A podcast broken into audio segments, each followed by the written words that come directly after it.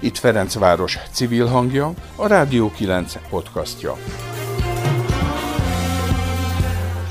Már két hete tart a Svimaton adománygyűjtő kampány, amelyet a Ferencvárosi Közösségi Alapítvány immár ötödik alkalommal szervezett meg, hogy lehetőséget és platformot biztosítson Ferencváros közössége számára fontos projekteknek arra, hogy támogatásokat gyűjtsenek, miközben sportkihívásokat vállalva népszerűsítik a testmozgást. A hagyományos Svimatont úszodában rendezik meg, és a résztvevők a projektek nagykövetei úszásban tesznek vállalásokat. Az idén a járványhelyzet bizonytalanságai miatt a közösségi úszás helyett az egyes ügyek nagykövetei különböző szintű személyes vállalásokat tettek. Például úszást, futást, kerékpározást, amit a négy hetes adománygyűjtő kampányuk során dokumentálnak is. Kilenc ügy számára 200 nagykövet vállalta az adománygyűjtést. A Rádió 9 média támogatóként állt a kampány mellé, ezért sorban bemutatjuk a Ferencvárosi kötődésű projekteket és támogatandó ügyeket. A mai podcastban három programmal és három nagykövettel ismerkedünk meg. Beszélünk arról, hogyan segíti egy tündérkert a csontvelő átültetés után lábadozó gyermekek felépülését, hogy az iskolás gyerekek érzelmi nevelésében miért fontos a drámapedagógia és hasonló eszközök, és hogy mihez kell a kraft és civil kurázsi ma Magyarországon. Beberina Dorina és Nemesné Zingeredina nevében is a szerkesztő Bencsik Márta köszönti a hallgatókat.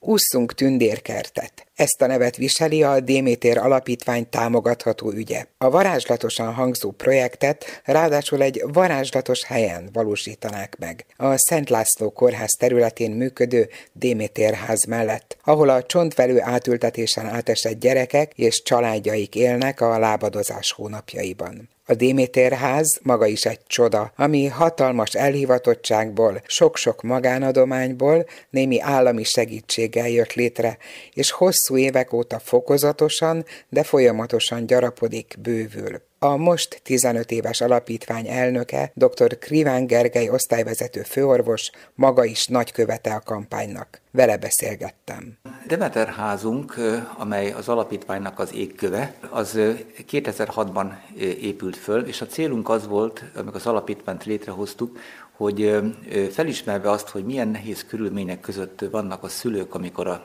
gyermekeik itt vannak a csontvértransplantációs osztályon, hogy mennyire nincs arra mód, hogy őket elhelyezzük a kórház területén méltó módon, hiszen hónapokat töltenek itt el a gyermekük mellett, segítve az ő gyógyulásukat. Legyen nekik is lehetőségük regenerálódni, kicsit elvonulni, biztonságos körülmények között legyenek, nem mondjuk egy fertőző beteg osztályon egy több ágyas kórteremben, mint ahogy az volt a múltban, vagy éppen volt, aki kocsiban aludt a kórház területén.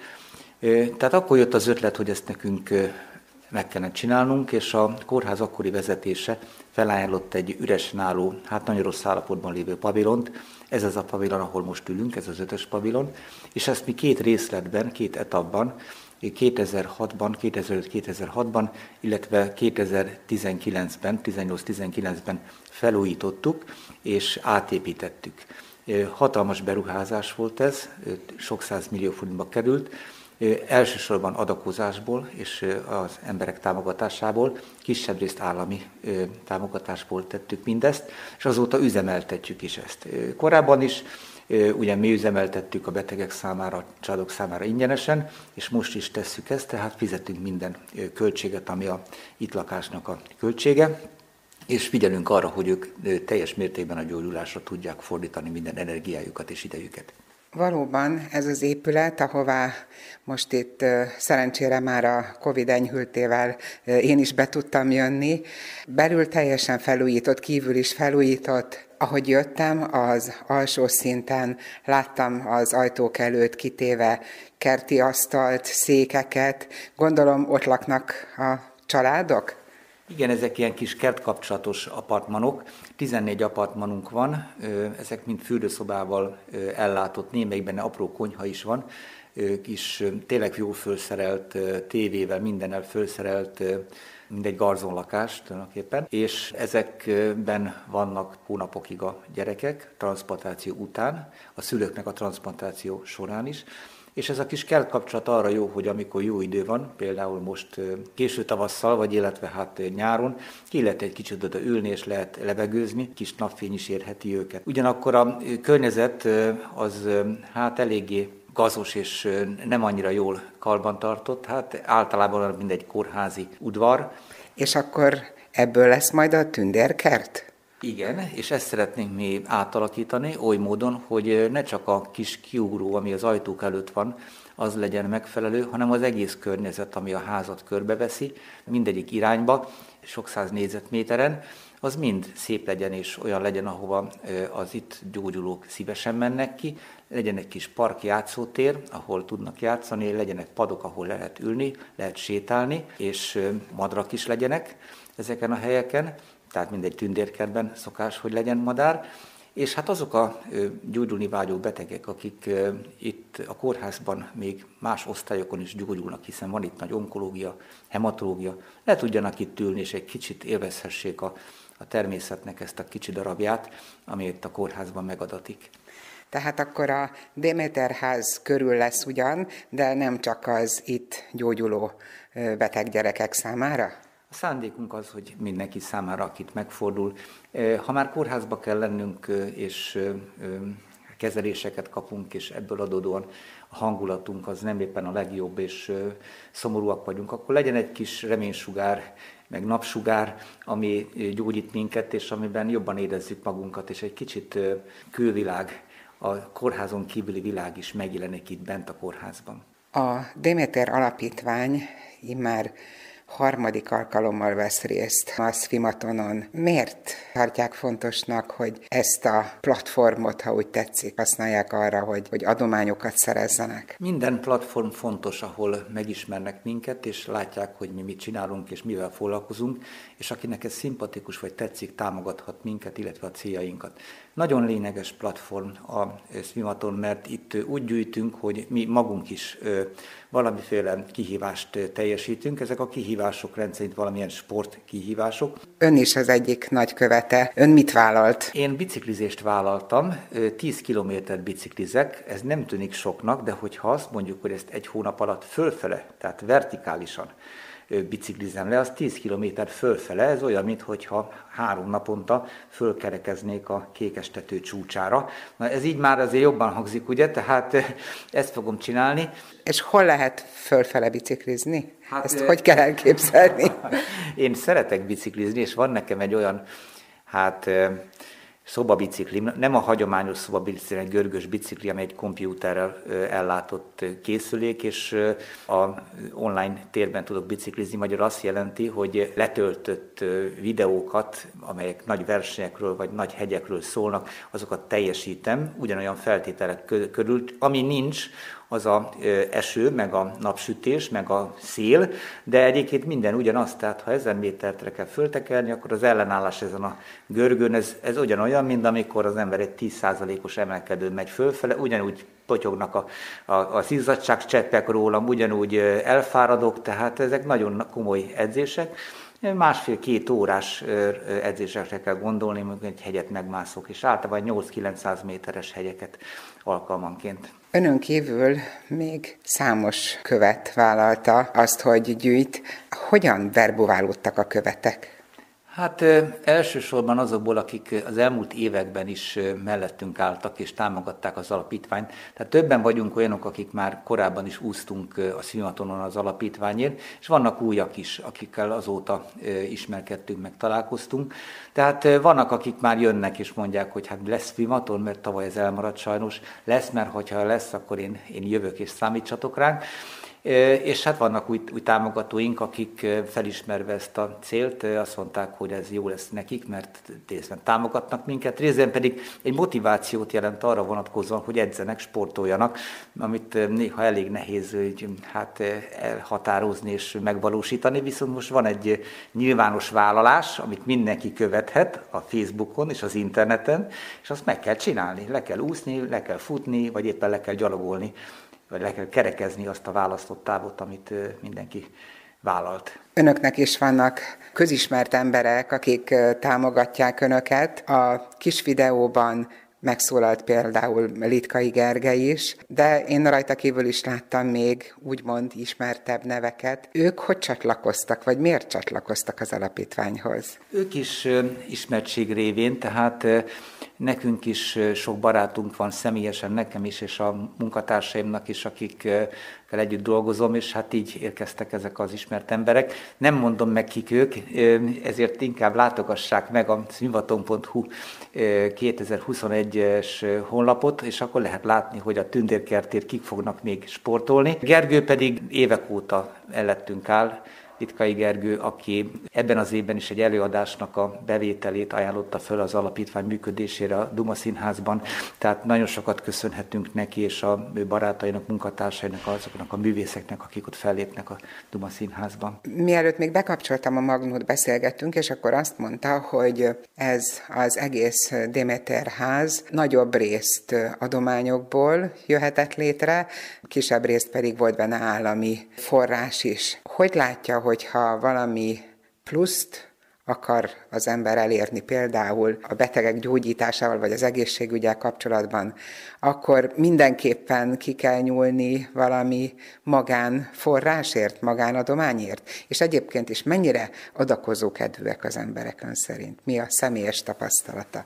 Ha jól célt látnak maguk előtt, és megfelelő módon szólítják meg őket, és a, a, a munkánk hiteles, szemben, akkor biztos, hogy nyerünk támogatókat, és lesznek támogatóink.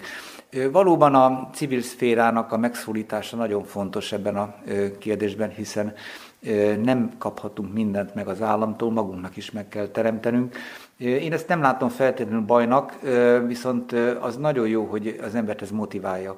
Tehát nem kell hátradőlni és azt mondani, hogy hát ezek a körülmények, ezek a lehetőségek, ezt, ebben kell dolgoznunk, ezt kell elfogadnunk, hanem mindig tenni kell valamit, hogy ez jobb legyen. És ha mindig van valami cél, amit elérünk, akkor jött a következő cél. Tehát én így gondolkodom, és ezt mutatja ez a Demeter ház is, ezt fogja mutatni, én reményeim szerint ősszel majd a megvalósult tündérkert a ház körül, és hát ezt mutatja a munkánk is, amit itt a László Kórházban végzünk. Itt a Rádió 9 podcastja. Ahhoz kell a dráma, hogy ne legyen dráma. A Horizont Alapítvány és a H52 ifjúsági iroda nagykövetei olyan iskolai programokért kampányolnak, amelyek a gyermekek érzelmi fejlődésének az erősítését szolgálják. Bebelina Dorina beszélgetése. Itt ülünk a Kell a Dráma projekt két követével, Bázsamosó Lászlóval, a H52 Ifjúság Iroda és Közösségi Tér szakmai programfelelősével, illetve Szombat Tiborral, Ferencvárosi Óvodai és Iskolai Szociális Segítővel, illetve Horizont Alapítvány alapító tagjával. A Kell a Dráma projekt az alapítványhoz kötődik. Még pici szervezet volt a, a Ferencvárosi szociális ö, hálózat, illetve akkor még nem volt hálózat, tulajdonképpen csak a családsegítő volt, amit a Gedeon Andorral közösen néhányan kezdtünk, és akkor így eléggé a kezdeti időben felmerült, hogy kéne egy olyan alapítvány rendszerváltás utáni nagy civil nekibuzdulásban, ami rugalmasabban tud működni, mást is el tudunk érni általa, mint amit hivatalosan, tulajdonképpen így indult. Annyival még kiegészíteném, hogy a Horizont és a Gyermekétkeztetési Alapítványjal közösen havi szinten több élelmiszercsomag osztásban partnerek, illetve a H52 és a Horizont gyerektáborosztatásban, családok nyaralásában is, is közreműködött, és én azt gondolom, hogy jelen projektben is a H52 és a Horizont nagyon jól egymásra talált. Miről is szól ez a projekt? Sajnos az elmúlt másfél évben az irodak környékén voltak olyan negatív események, amelyek eléggé megrázóak voltak, és ezért elkezdtünk azon gondolkodni, hogy miként tudnánk valamilyen kis változást kieszközölni a fiatalok működésében, együttműködésében, vagy nem együttműködésében. Rengeteg a fizikai erőszak, azért a bűncselekmények elkövetése sem egy, egy nagyon távoli fogalom számukra, és elkezdtünk gondolkodni, hogy milyen jó lenne, hogyha a H52-höz közel álló két általános iskolában egy önismereti, egy érzelmi fejlődést elősegítő foglalkozás sorozatot vinnénk, megbeszéltük a két iskola vezetésével, hogy, hogy miről lenne szó, nyitottak voltak, és közösen több szakember bevonásával kidolgoztunk egy programsorozatot, amit szeretnénk szeptembertől elkezdeni, és hát bízunk benne, hogy, hogy ez így sikeres lesz.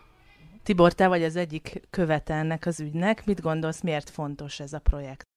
minden, ami plusz, amit hozzá, ami hozzátesz ezeknek a környékbeli gyerekeknek az életéhez, közösségépítés, személyiségfejlődés, fejlesztés ügyében egyáltalán, hogy tartalmas módon töltsék el a szabadidejüket hozzáértő, felelős és egyben számukra hiteles felnőttekkel, az szerintem nagyon kell. És az egyik iskola, ahol én dolgozom, érintett a programban, úgyhogy én közvetlenül is szakmailag is, meg mindenféle kapcsolódási ponton érdekelve vagyok abba, hogy ez a dolog sikerüljön, és ezért vettem megtiszteltetésnek azt, hogy fölkértek Lászlóék a pénzgyűjtés egyik nagykövetének, és hát így többszörösen motivált vagyok. Ki a célcsoportja ennek a, a projektnek? Elég sokat gondolkodtunk, hogy melyik az a korosztály, akikkel kezdjünk el foglalkozni, és akinél valóban már időbe tudunk egy, egy, egy olyan e, irányt mutatni, ami adott esetben így pozitív változást is e, fog kieszközölni. Úgyhogy a, a 8-10 évesekkel fogunk e, dolgozni, reményeink szerint a két iskolában 5 csoporttal, és terveink között az is szerepel, hogy egy kicsit a pedagógusokat, illetve a családokat is egymáshoz közelebb hozni, most akkor nagyjából elmondtátok, hogy mi is a tartalma ennek a projektnek, és ez időben hogyan épül fel, hogy kell elképzelnünk? Azt szeretnénk, hogy már szeptemberben az érintett csoportokba megjelenjünk. Első három hónapban egy ilyen közösségfejlesztő, felmérő foglalkozás sorozatot tervezünk az összes osztályjal, majd levonva a tapasztalatokat december-januárba több szakember bevonásával az osztályokra külön-külön lebontva kidolgoznánk maga a tematikát, illetve a foglalkozás szervezetet. Majd ezt követően februártól június közepéig, amíg tart ugye a tanév, külön a, a foglalkozásokat lebonyolítani. Két ilyen közös programot is tervezünk. Lenne egy őszi piknik közterületen, ahol családok is jönnének, illetve ugye a pedagógusok, egy tavaszi piknik, aminek így a hát helyszíneit még nem tudjuk, de szeretnénk bevonni ugyanúgy a tanítókat, illetve a családokat is, úgyhogy ez az elképzelés. Milyen változást reméltek ettől a projektől? Nem gondolom, hogy most valamilyen konkrét elvárással lennék az egész iránt. Én nekem nagyon szimpatikus az, amit László elmondott, meg amit tudok ezekről a tervekről. Az biztos, azt iskolai segítőként is csak megerősíteni tudom, hogy nagyon jó lenne erősíteni a iskola és a szülők kapcsolatát. Nem, nem gondoljuk feltétlenül, hogy nekünk kell feltalálni ugye a spanyol és uh, tényleg azt tapasztaljuk, hogy hogy nagyon sok fiatal, tényleg 8-10 évesek egy szóváltást követően egyből már, már ütnek, szóval nincsenek olyan módszereik a kezükben, amivel nem tudom, békésen meg tudnák beszélni azokat a nézeteltéréseket, amik így a mindennapjaik során vagy az iskolában így keletkeznek. Nem gondoljuk, ahogy Tibor is említette, hogy csodák fognak történni, de azt gondolom, hogy igenis adjunk lehetőséget, hogy megismerjenek más módszereket, hogy másképp is lehet dolgokat elintézni. Szóval nem kell feltétlenül egyből ütni, késsel járni, nem menő, hogyha valaki késsel jár az utcán, attól nem lesz keményebb. Úgyhogy mi ebben hiszünk, hogy maga a projekt megvalósításával egy, egy, egy másfajta lehetőséget is tudunk biztosítani, vagy legalábbis megmutatni nekik. Hogy aztán majd élnek-e vele, az majd kiderül. Azt néztem a honlapon, hogy elég színes követcsapat állt össze, hogy a Kell a Dráma projekthez adományokat gyűjtsön. Kik alkotják a követcsapatot? Igen, sikerült egy nagyon színes csapatot felkérni. E, nyilván maga az ügy mellé nagyon könnyű volt bevonni olyan szociális segítőket, szociális munkásokat, akik ugyanezeket a problémákat tapasztalják át élik itt a kerületben. Szóval vannak kollégák, van szakmai vezető, van óvodaiskolai ö, szociális segítő, de van úszóbajnokunk is, a Szepesi Niki, aki az édesanyjával közösen kampányol, van diktévés tévésztárunk, a Borok Szabina, van biciklifutárunk, van helyi vállalkozó, aki, aki vállalta, hogy a, az ügy mellé áll. Szóval nagyon színes a követcsapat, és ez azért fontos, mert hogy maga a projekt is egy ilyen kis szint tudna vinni ebbe a két, két iskolába. Itt a Rádió 9 podcastja. Mihez kell a civil kurázsi? Ahhoz például biztosan, ahogy ezt majd halljuk is, hogy egy zenész vállalja, kampányol egy civil szervezetért, ráadásul olyanért, amelyiknek a célja még több civil kezdeményezés segítése, közösségi alapítvány életre hívása. A Gyökerek és Szárnyak Alapítvány legyen Kraft és Civil Kurázsi elnevezésű projektjének nagykövete Weiss Péter, a Reményhal zenekar tagja. Nemesné Zingeredén a hívta fel telefonon legyen kraft és civil kurázsi. Ez ilyen baromi érdekesen hangzik nekem. Ezt a nevet ugye a csapat adta itt ennek a kezdeményezésnek. Amennyire én tudom, ugye maga ez az egész arról szól, hogy nagyon fontos lenne Magyarországon is, hogy alulról szerveződő kezdeményezések is megkapják azt a támogatást, amivel helyben a saját közösségüket élhetőbbé tudják tenni. És egy Gyökerek és Szárnyak Alapítvány az ilyen közösségi kezdeményezéseket karolja fel, és ezeket támogatja anyagilag is, illetve mindenféle olyan tudással, ami segíti az indulásokat ezeknek a induló közösségeknek közösségi kezdeményezéseknek. Aha, az az igazság, én megnéztem a projektnek a kisfilmjét, és abból az volt, hogy hét új közösségi alapítványt szeretne a Gyökerek és Szárnyak alapítványt támogatni, és felsorolom most így a városokat, hogy Zalaegerszegen, Nagykanizsán, Óbudán, a második kerületben Budapesten, Zuglóban, Egerben és Nyíregyházán szeretnének ilyen közösségi alapítványokat létrehozni.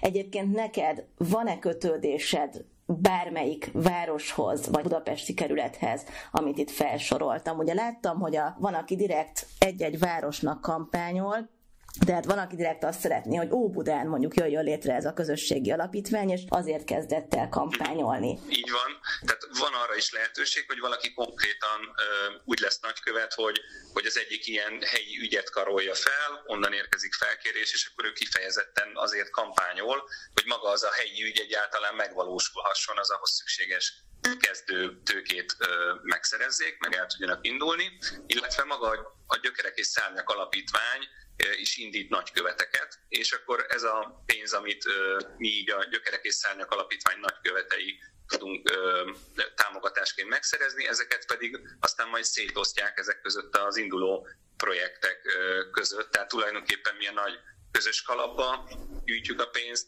és aztán utána ezt a, az alapítvány osztja szét a, a kezdeményezések között. És hogyan lettél te nagykövet? Miért mentél bele ebbe az egészbe? Uh-huh. Hát megmondom őszintén, hogy egy ilyen felkérést azért az embernek még kell mindig gondolnia. Én a Gyökerek és Szárnyak Alapítvány egyik munkatársával, Bardó Civánnal együtt zenélek a Reményhal zenekarban, és két évvel ezelőtt a gitárosunk Szabó Márk már volt Gyökerek és Szárnyak Alapítvány nagykövete itt a Svimatonon, és én akkor már kérdeztem, hogy mi ez a dolog, ugye nyilván láttam, meg természetesen is támogattam, és uh, akkor elmagyarázta nekem az Iván, hogy uh, hát ez uh, nem feltétlenül az úszásról szól, ugye akkor még úszodába lehetett menni, és konkrétan egy úszásos vállalás uh, volt, amit a már teljesített, hanem magáról az adománygyűjtésről, és aztán um, idei évben Iván megkérdezte, hogy, hogy lenne kedvem, hát ezen azért ugye kicsit elgondolkodtam, pont azon, hogy nem is feltétlenül itt a vállalás a lényeg, hanem hogy meg kell szorítani az ismerősöket, barátokat azzal, hogy legyenek szívesek és álljanak a jó úgy mellé, és anyagilag is ugye támogassák ezt. De hát aztán végül némi gondolkodás után elfogadtam ezt a felkérést, és úgy gondolom, hogy, hogy ennyivel tartozom a közösségépítésnek, hogy igyekszem én is az idei évben kisebb összeget összegyűjteni a, ezekre a nemes célokra. Uh-huh, tehát van egy gyűjtési cél összegben, és van egy célunk mozgásban, amit ugye el szeretnénk érni. Ha jól tudom, te cápa kategóriában vagy. I- igen, igen, igen. Sőt, konkrétan, ha jól látom, a, megnéztem a profil oldaladat, te egy fél Ironman szeretnél teljesíteni. Igen, ami ugye önmagában 1900 méter úszást tartalmazza, ami már már egyedül a cápa kategóriába esne, de hát ugye egy Ironman, vagy egy fél Ironman az egy triatlon verseny, és hát az úszásból, bicikliből és futásból áll, és még itt a, az úszás része után még 90 km kerékpározás, és aztán még egy félmaraton vár a versenyzőkre, úgyhogy ez egy ilyen, számomra egy ilyen hat és fél órás megmérettetés lesz magán a versenynapon. Úgyhogy igen, azt gondolom, hogy ez, ez azért elég komoly vállalás, és bízom benne, hogy ezt sokan méltányolják és támogatják a kampányomat. Hogy állsz most az edzéssel? Az edzés az ugye folyamatos és mindennapos, és természetesen a felkészülést azt nem most a kampány elején kezdtem meg.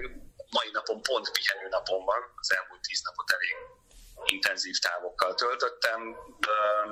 Szombaton mondjuk egy 92 kilométeres kerékpározással, a vasárnap reggelemet pedig egy félmaraton lefutásával, tehát itt a maga pénteken pedig pont két kilométert úsztam, tehát hogyha mondhatjuk azt, hogy péntek, szombat, vasárnap megcsináltam a távnak egy-egy egy-egy részét, úgyhogy készülök, hát most már csak két hét van a versenyig, úgyhogy azért most már többeket kell, többet kell pihenni is, hogy, hogy aztán a versenyre ne nagyon edzetten érkezzek, hanem ott a három távot azt egymás utánba egy nap alatt meg tudjam csinálni.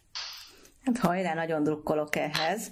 Ugye a Swimaton kampányban az van még, hogy nem elég a mozgásos célunkat teljesíteni, hanem van egy pénzbeli gyűjtési célunk is. Ehhez a gyűjtéshez van-e valami kampánystratégiád? Milyen platformokon hogyan kampányolsz?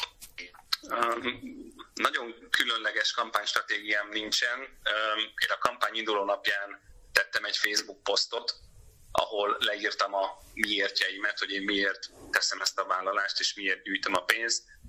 Nekem ez az egyetlen ilyen kampányeszközöm. Azt vállaltam ott tulajdonképpen, hogy minden nap posztolni fogok, ez eddig talán egy nap kivételével úgy nagyjából meg is maradt. Elég sokan követték az első néhány posztomat, főleg valószínűleg amiatt is, mert nem vagyok egyébként egy nagyon Facebookolós típus, tehát nagyon ritkán szoktam bármit is így kiposztolni, megosztani, és egyébként maga ez az indulás, ez nagyon jó is volt, mert, mert messze a várakozásaimon fölül támogatták a, támogatták a projektemet, aztán megtorpant egy picit, úgyhogy nyilván folyamatosan gondolkodunk azon, Iván is segít ebben a dologban, hogy hogyan lehetne egy picit megújulni, vagy hogyan tudnánk megszerezni a ismerősök, szimpatizánsoknak a, a figyelmét, és hogyan tudnánk őket rávenni, hogy egy számukra vállalható összeggel támogassanak, úgyhogy egy picit újra kell valószínűleg gondolni a stratégiát. Mhm. Hát sok ember úgy van vele, hogy nem annyira könnyű neki kérni. Te hogy állsz ezzel a kérdéssel? Tehát tudjuk, hogy jó ügyre megy.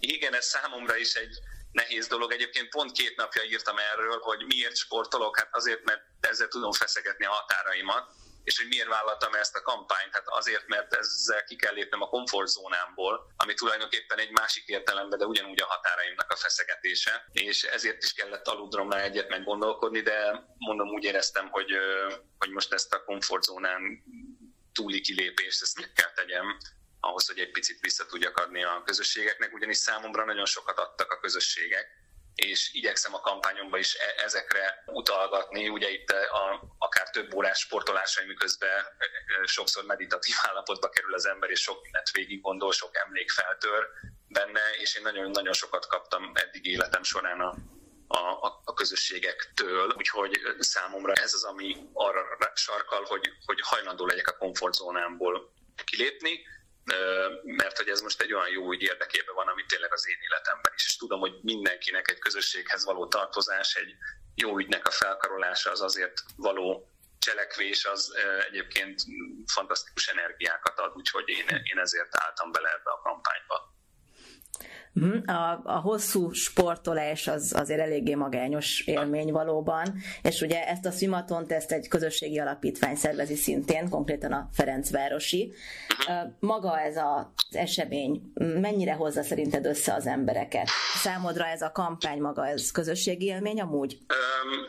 Sajnos ugye a pandémia miatt csak videokonferencián keresztül tartjuk a kapcsolatot, de nagyon-nagyon jó élmény volt megismerni azt, akik a Gyökerek és Szárnyak Alapítvány részéről is részt vesznek ebben a szervezésben, mert azért ez ugye azt gondolnánk, hogy hát kiáll a nagykövet, szépen elmondja, hogy ő miért kéri a pénzt, posztolgat, és akkor tulajdonképpen adnak az emberek, de ez messze nem így van, fantasztikus szervező munka van e mögött az egész mögött. És nagyon jó volt megismerni azokat a, mondjuk azt, hogy csapattagokat, akik ugye úgy szintén a Gyökerek és Szárnyak Alapítványnak gyűjtenek, Úgyhogy én azt gondolom, hogy közösségi élmény, nyilván most egy picit ez az online térbe online térbe szorul, de, de nagyon jó megismerni így az embereket, és egyébként én ugyanezt tapasztalom meg az egyéni sportokban is, hogy ahogy te is megfogalmaztad, hogy ez egy egyéni dolog, vagy magányos, abszolút nem az. Tehát a kerékpározásomat, a, a szombatit azt hárman mentünk el biciklizni, vasárnap pedig ketten futottunk, úszni pénteken pedig négyen voltunk. Tehát, hogy ez abszolút mm. a sport sem, még az egyéni sportok sem egy egyéni dolog, hanem a közösség támogató ereje nélkül messze nem tudnánk azt a teljesítményt nyújtani, mint amire együtt képesek vagyunk, és én azt gondolom, hogy ugyanígy a támogatásgyűjtésnél is a, a, a közösség ereje az megsokszorozza a, a teljesítményünket. Az idei Swimatonon 9 csapat 200 nagykövete kampányol egy-egy jó ügyért. Előző podcastunkban a MedSpot alapítvány és a Konkáv közösségi tér projektjeit mutattuk be. Most három alapítvány, a Démétér, a Horizont és a Szárnyak és Gyökerek által képviselt ügyeket ismertettük meg. Jövő hétfőn pedig a Rádai utcai színházi élet újjáéledését köszöntő Restart Színházi Fesztivál, az Okosodó Élménytalpak nevű fejlesztő nyári tábor és a Vizet a fáknak öntözőrendszer kialakítása érdekében kampányoló projektekről beszélgetünk. És van még egy projekt, amiről ugyan nem készítünk interjút, de kérem ne feledkezzenek meg az adományozás során arról sem, hogy ezt az egész Fimaton kampányt az egyes projektek számára az adományozás lehetőségét a Ferencvárosi Közösségi Alapítvány teremti meg, immár ötödik éve. Gondoljanak rá is az adományozáskor. Korábbi podcastjaink visszahallgathatók a rádió9.hu oldalon, illetve a Rádió 9, Ankor és Spotify csatornáin. Ilyenek vele. A Rádió 9 együttműködő partnere a 90 az életoldal. Beberina Dorina, Nemes Nézinger Edina és Sarkadi Péter nevében köszönöm a figyelmüket. Bencsék Mártát hallották. Támogassanak egy nagykövetet önök is, ha tehetik, adjanak egy jó ügynek. Ez volt a Rádió 9 podcastja. Bővebb információ honlapunkon, a radio9.hu-n és Facebook oldalunkon, ahol várjuk észrevételeiket.